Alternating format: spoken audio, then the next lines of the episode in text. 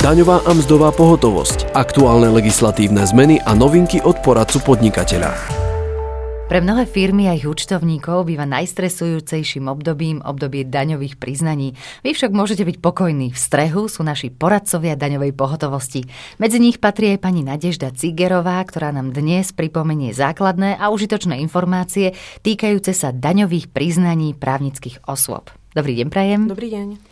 Prezrate nám, kedy je oficiálny termín na podanie daňového priznania právnických osôb za rok 2019 a na čo všetko nesmieme zabudnúť. Je to také celkom verejné tajomstvo, lebo oficiálny termín na podanie daňového priznania je do konca marca, konkrétne do 31.3.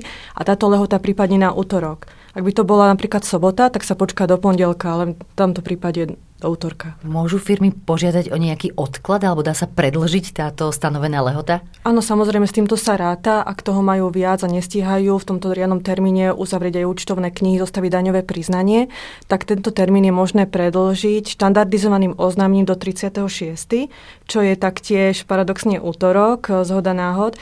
A ešte je špecifické to, že ak má právnická osoba, čiže táto firma nejakú organizačnú zložku v zahraničí, ak tam vykonáva nejaké fyzické reálne činnosti, alebo je tam prí, e, plinie príjem z prenajmu majetku, alebo nejaké úrokové príjmy, licenčné poplatky, tak vtedy má možnosť dokonca predložiť toto daňové priznanie do 39. Uh-huh. Čo v prípade, že je firma v konkurze, platí toto predloženie lehoty na podanie daňového priznania aj pre takéto spoločnosti, alebo ktoré z tých termínov platí pre nich? O, takto, kom, pri e, firmách v konkurze tento režim sa neuplatní, čiže štandardizované oznámenie sa nepodáva a je nutné podať žiadosť správcovi dane, ktorá nemá nejakú predpísanú formu. Správca dane to vyhodnotí, môže predložiť uh, toto, túto žiadosť, rozhodnutie na základe žiadosti do troch mesiacov a mm, proti rozhodnutiu sa nedá odvolať, čiže má bezodkladný účinok. Mhm. Poďme sa pozrieť trošku na tie tlačivá. Aké daňové tlačivá sa majú podať? Sú nejaké zmeny ohľadne týchto formulárov? Pre daň z príjmu právnických osôb sa podáva teda daňové tlačivo práve pre nich určené je zmena od roku 2020. Daňovníci si môžu nájsť informácie a je vzory tlačí nielen na stránke finančnej správy, ale aj na daňovom centre, kde ich máme editovateľná dostupné k nahliadnutiu. No a čo sa týka tej zmeny, nie je až taká veľká. Zmenili sa len príslušné riadky na daňovú licenciu, upravil sa systém výpočtu dane uznanej na zápočet a takisto sa doplnilo matematické zaokrúhľovanie pri odvode podielu zaplatenej dane, ale to bude platiť pre rok 2020, ak je tam nejaké kratšie zdaňovacie obdobie roku 2020. Takže to je tak všetko. Mnohé občianske združenia, nadácie či neziskové organizácie a v podstate aj rôzni jednotlivci vyzývajú firmy, aby im poslali 2% zo svojich daní. V akej mm. výške môže firma prispieť týmto príjimateľom a akým subjektom môžu firmy takéto finančné dary zaslať? Existuje nejaký zoznam príjimateľov 2% z dane? Áno, samozrejme, ten zoznam existuje. Môžete si ho nájsť aj na finančnej správe v zložke odkazy, rýchle odkazy, informačné zoznamy. Je tam zoznam príjimateľov z Notárskej komory Slovenskej republiky a teda tento centrálny register si môžu pozrieť k nahliadnutiu. Sú dostupné firmy, ktoré by mali tento podiel danie poukázať e, na verejnoprospešné účely. No a pýtali ste sa, že v akej výške ešte. Firmy majú dve alternatívy. Buď to budú 2%, ak poskytnú finančný dar vo výške 0,5%. A druhá alternatíva je 1%, ak tento finančný dar do lehoty na podanie daňového priznania neposkytli. Všetko je uvedené v paragrafe 50 zákona o daní z príjmov, takže firmy aj tie neziskové organizácie si môžu pozrieť podmienky detailnejšie. Môže obchodná spoločnosť venovať niekomu 2% zdanie, aj keď má, ako sme už predtým spomínali, tú predlženú lehotu na podanie daňového priznania? Ako sa to aj potom vyznačí v daňovom priznaní, alebo tiež aká suma sa môže odviesť? Tak tá suma je rovnaká a je to dobré, táto predlžená lehota je dobrá v tom, lebo ten finančný dar sa môže po, uh, poskytnúť do predlženej lehoty, napríklad do 36. alebo do 35. Čiže nie len do tej štandardnej 31.3., ak je predlžená. Takže s predlženou lehotou sa ráta, môže sa táto asignačná daň uh, poskytnúť a potom správca dane by uh, ju mal tomu príslušnému občianskému združeniu neziskovke dať uh, do troch mesiacov mesiacov po lehote. Existuje nejaké obmedzenie, kedy firma túto daň nemôže organizáciám venovať? Áno, existuje obmedzenie. Pokiaľ e, má firma nejaký nedoplatok na dani do 15 dní po uplynutí lehoty na podanie daňového priznania, tak táto daň sa nemôže poukázať a za nedoplatok sa nepovažuje suma, ktorá nepresahuje 5 eur. Ešte posledná oblasť, ktorú by sme mohli v rýchlosti rozobrať, e, väzba daňového priznania na podvojné účtovníctvo. Aký je základný princíp, ktorý platí pre firmy? Tak základný princíp je ten, že podstate základanie, daňové priznanie e, sa e, ovplyvňuje správne vedené podvojné účtovníctvo. Čiže firmy by si mali najprv urobiť inventarizáciu, zdokladovať všetky účtovné prípady a potom, keď majú všetko kompletné, tak e, by si mali určiť nejaký výsledok hospodárenia pred zdanením, čo je rozdiel výnosových a nákladových účtov, okrem účtov, ktoré patria pre daň z príjmov a odloženú daň na účtoch 5.9.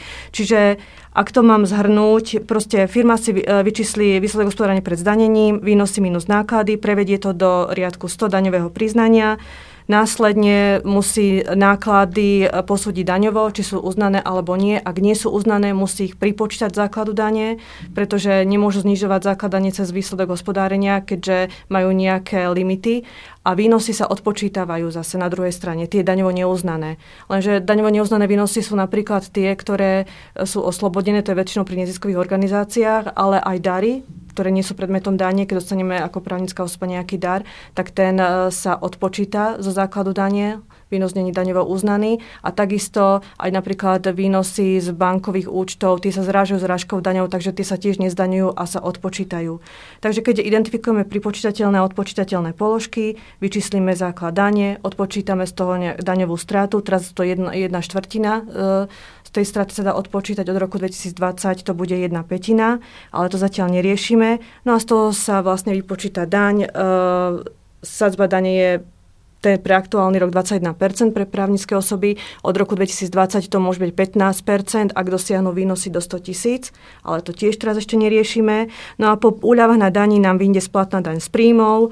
E, tá sa zaučtuje zápisom 591 lomeno 341, čiže je to náklad, znižuje ešte výsledok hospodárenia a následne proste firma vyčísli výsledok hospodárenia po zdanení. Chcela by som ešte povedať, že je rozdiel medzi daňovou a účtovnou stratou. Daňová strata sa neúčtuje, tá sa odpočíta v daňovom priznaní mimo účtovne. No a účtovná strata, keď vyjde, tak tá sa na základe valného zhromaždenia mm, započíta podľa, podľa toho, ako sa valné roz, zhromaždenie rozhodne. Takže tam je ten rozdiel. Ja verím a teda prajem všetkým podnikateľom, aby zostavili účtovnú uzavierku na čas, správne a v tých termínoch, ktoré si určili, aby nemali žiaden problém s následným podaním daňového priznania. Tak e, ja verím, že vlastne všetky tie ich kroky budú smerovať pozitívnemu efektu a výsledku. Môžeme sa o to pričiniť aj my na daňovom centre. Máme kolegov odborníkov, ktorí určite poradia. Taktiež máme aj dostupné informácie na našich stránkach. E, môžete si aktuálne teraz pozrieť v aktualitách mesačnej noviny daňového centra prehľad legislatívy na február. A ako som spomínala, keďže sme sa bavili o daňových priznaniach, tak my e, máme editovateľné e, vzory tlačiva formulárov v zložke odporúčame na stránke daňového centra. Práve na tomto webe nájdu klienti aj množstvo príkladov z praxe a keď už sme pri tom, môžete nám prezradiť, čo aktuálne riešite na daňovej pohotovosti, aké otázky alebo problémy práve v tomto období trápia klientov? Tak keďže teraz je daňová sezóna a zostavujú sa daňové priznania, tak samozrejme najviac otázok prichádza z pohľadu dane z príjmov, ale nielen právnických osôb, ale aj fyzických osôb. Ale do toho nám vstupujú aj otázky DPH, e, správnovedenia účtovníctva, zákona R, registračnej pokladnici. Niekto sa pýta na zákon o cestovných náhradách. Takže tých otázok je naozaj dosť, variabilné a veľmi zaujímavé. Máme cez to otázok denne a klienti sa nás môžu spýtať na všetky témy. Mhm. Vo všetkom ste zbehnutí a tak vo všetkom sa snažíte poradiť čo najlepšie. Tak samozrejme, samozrejme áno, áno. Ďakujeme veľmi pekne za všetky cenné informácie. Našim hostom bola pani Nadežda Cigerová, poradkynia daňovej pohotovosti. Ďakujem aj vám. Pekný deň. Počúvali ste podcast Poradcu podnikateľa.